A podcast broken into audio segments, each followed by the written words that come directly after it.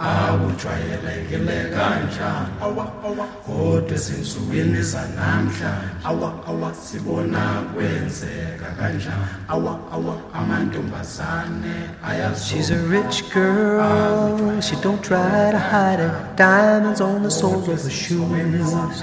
He's a poor boy, empty as a pocket, empty as a pocket with nothing to lose. Sing ta na na, ta na na na. She got diamonds on the soles of her shoes. Ta na na, ta na na na. She got diamonds on the soles of her shoes. Diamonds on the soles of her shoes. Well, welcome. This is Michael Volkov, and this is episode 237 of Corruption, Crime, and Compliance. Our episode today is a review of the SEC's uh, FCPA settlement with Tenaris. Well, uh, hello everyone. Thanks for joining me today. I'm recording this from sunny, beautiful Sicily in Italy, uh, and working from here for a little while. I'm glad to uh, catch up with you. Wanted to uh, resume a couple more podcasts. I was off last week. Uh, and so today we're going to talk about the Tenaris FCPA settlement with the SEC. A lot of we've had a lot of recent developments in the uh, FCPA area, so uh, looking to catch up on some of these cases. So anyway, uh, before we start, how about a message from our new sponsor, Diligent, and uh, we'll be right back. Diligent is the time tested, award winning provider of automated governance, risk, and compliance solutions. For over 20 years, Diligent has helped boards and C suites to design and implement effective governance practices through its market leading board application. Diligent has now expanded its offerings to include risk, compliance, and audit solutions.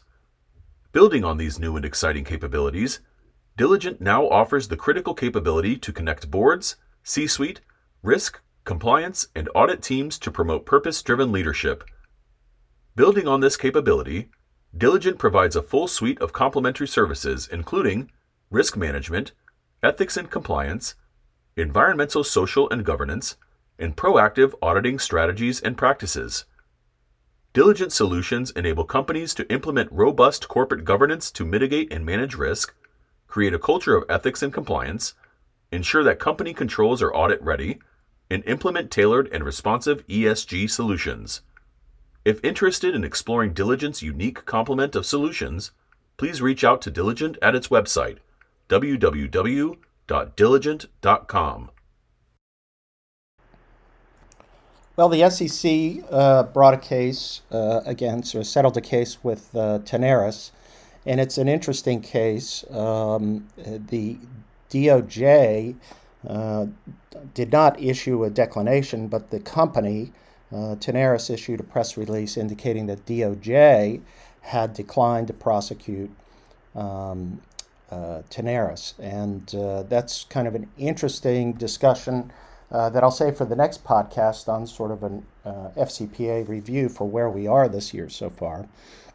But let's start with the uh, settlement. This was the third uh, enforcement action by the SEC this year against uh, a company. And the first was KT Corp, uh, which dealt with uh, South Korea and bribery occurring in South Korea. And then we had Stericycle, which was in Latin America. And this third case is another case that occurs in Latin America, that being Brazil. Um, so we're starting to see a pickup in FCPA enforcement, uh, which was anticipated, but taking longer than we thought. But let's start about this case. Tenaris is a global supplier of steel pipes and related services for the energy uh, industry. And here they agreed to pay the SEC $78 million to resolve uh, FCPA violations.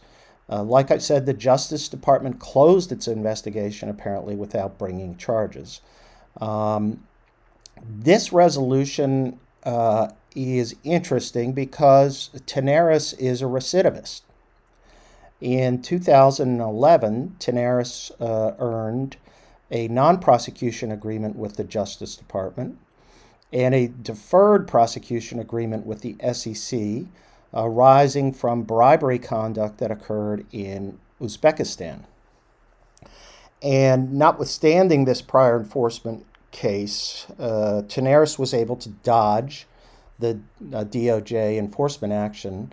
Uh, and apparently, it's it's actually a little bit inconsistent, I think, with some of the statements that DOJ has made about their new policy. But DOJ, uh, I mean, I think that they were stressing, Tenaris was probably stressing their remediation efforts, uh, but still, nonetheless, part of this conduct occurred after 2011 after the non prosecution agreement with regard to Uzbekistan. Uh, so this is interesting. Uh, the SEC obviously didn't give them a pass. Uh, the the uh, the deferred prosecution agreement that the SEC used in 2011, by the way, was the first time the SEC uh, used a, a DPA, um, and this was uh, over 10 years ago. So but let's talk about some of the conduct that occurred here. $78 million, and I'll, I'll have more comments about DOJ's handling of this case in uh, our next podcast next week. So um, basically, the, the conduct surrounded uh, bribes in Brazil to, yes, yet again, one of our favorite companies, Petrobras, uh, through a longtime agent of uh, Brazil subsidiary.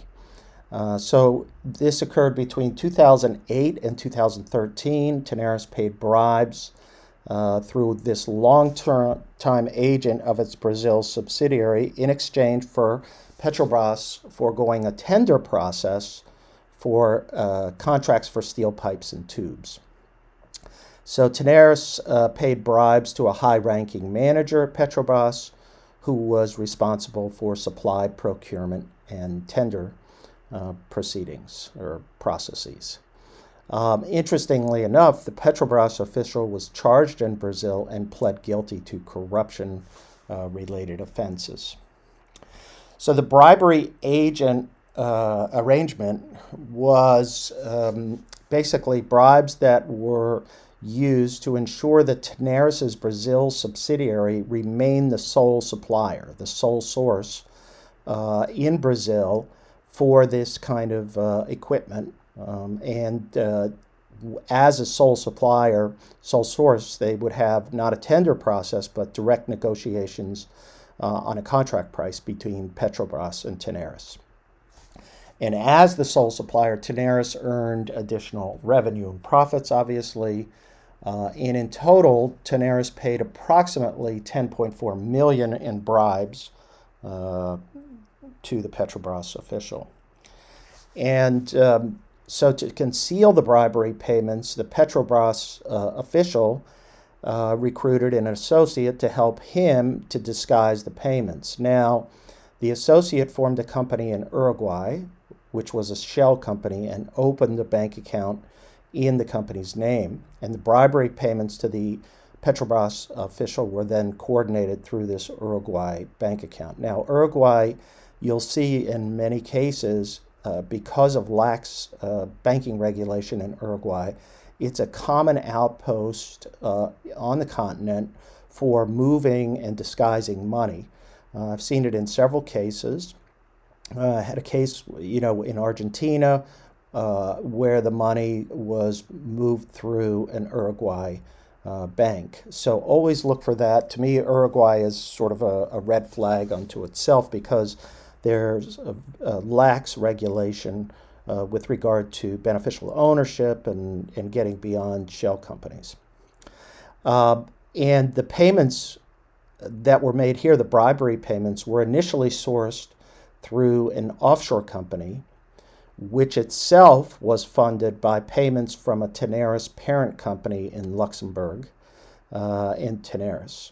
So the money then was transferred among various offshore and related companies, which were controlled by Tenaris, including a related account in Panama. So here we then have a Panamanian bank that's involved. Uh, and the SEC's order didn't go into great detail about how this was uh, uh, moved uh, exactly, but we have an Uruguay bank with the uh, associate setting up the government officials um, banking uh, interests. And then you have a Panamanian bank that is moving the money from Tenaris to fund the bribery scheme. So you can see how both sides sort of start to come together here, uh, all using offshore related companies and then related account in Panama. So again, another red flag for us with Panama. Uh, when you have banking relationships and they're sort of off the shelf companies that you can purchase uh, there and often are done so uh, as a way to sort of uh, disguise ownership interests and movement of money. The bribery payments and the justification themselves uh, were supported by uh, fake contracts for consulting and advisory services between the Uruguayan and Panamanian companies. And additional bribery payments were made through similar sort of multi level and complex schemes involving all these offshore accounts, related companies. Um, and it's interesting, it would be interesting to know how the money itself got out of uh, Tenaris uh, from Luxembourg uh, all the way down to a Panamanian bank. Um, but uh, th- there was no great detail in the order uh, about that. The payments that went to the Petrobras official, he, uh, he used the bribery proceeds for various purposes. He purchased real estate and, lo and behold, artwork um, uh, as a way to disguise uh, the money. Now, a couple of other notes here. Um, the SEC obviously noted that uh, the Brazilian subsidiary of Tenaris uh, failed to maintain adequate accounting controls to ensure accuracy of its books and records. And then those books and records, and this is the way the SEC usually uh, asserts jurisdiction, is that those books and records go up into uh, Tenaris's parent books and records uh, and consolidated for purposes of filing SEC uh, reports. And that's how uh, the SEC usually extends uh, its jurisdiction. Uh, Tenaris's $78 million payment consists of disgorgement, prejudgment interest, and civil penalties. Again, this was for a time period, a, a, a range of conduct that began in 2008 and uh, ended in 2013.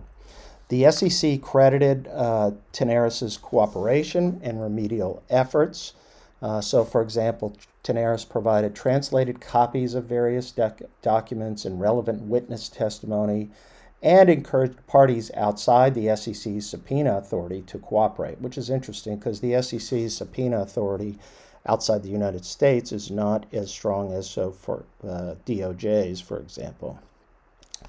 Um, now, Tenaris also was credited for its third party uh, remediation efforts. Um, and in this way, they, uh, they enhance their internal uh, accounting controls. Um, they also uh, uh, implemented or enhanced a global compliance organization. Uh, and I find that to be an interesting trend that, that DOJ and the SEC are crediting global compliance organizations. Uh, and um, included additional policies and procedures as to due diligence, use of third parties, and maintenance of adequate records uh, for purposes of accounting and compliance. Um, in addition, Tenaris terminated its, all of its uh, commercial agents in Brazil and reduced its commercial agents worldwide.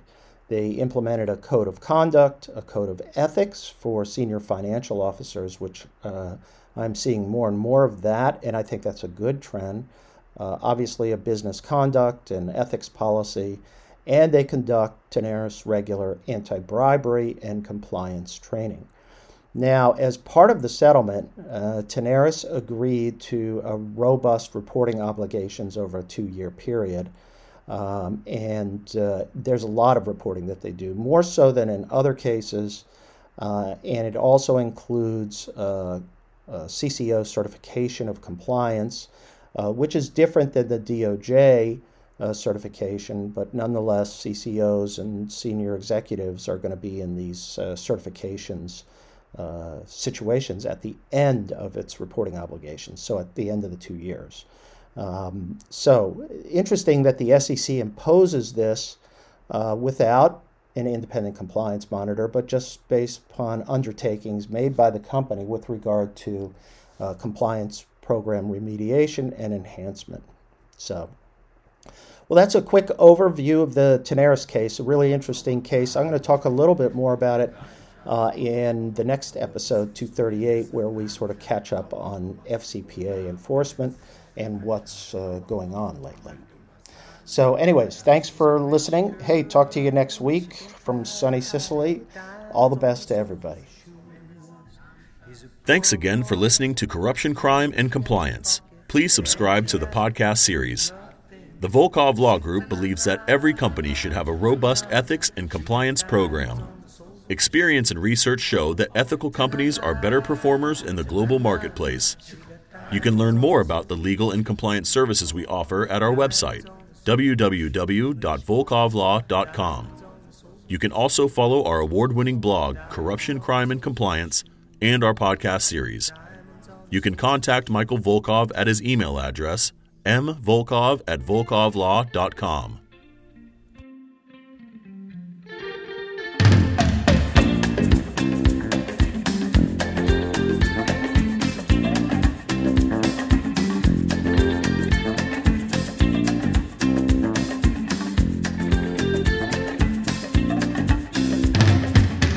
People say she's crazy, she got diamonds on the soles of her shoes. Well, that's one way to lose these walking blues. Diamonds on the soles of your shoes. She was physically forgotten, but then she slipped into my pocket with my car keys. She said, You've taken me for granted because I please you. Wearing these diamonds.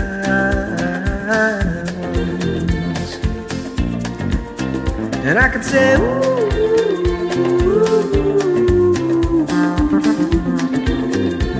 as if everybody knows what I'm talking about. As if everybody here would know exactly what I was talking about. I'm talking about diamonds on the soles of her shoes.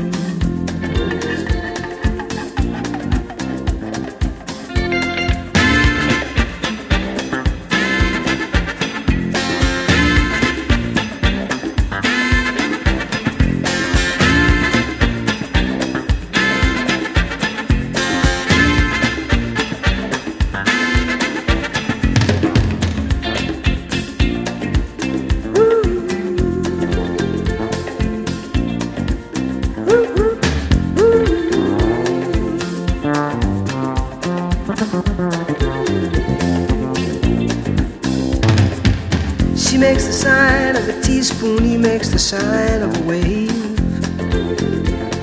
The poor boy changes clothes and he puts on aftershave to compensate for his ordinary shoes. And she said, honey, take me dancing, but they ended up by sleeping in a doorway by the bodegas and the lights on over Broadway wearing diamonds on the soles of their shoes. And I could say, ooh. ooh.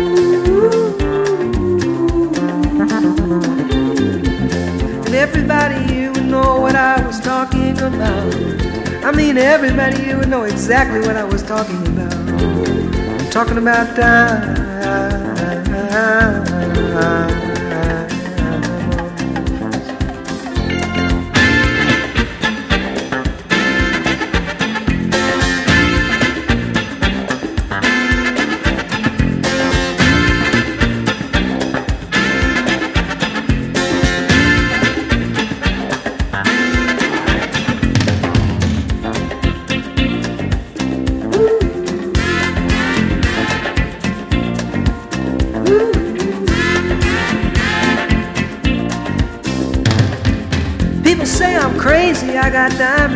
Soles of my shoes, yeah.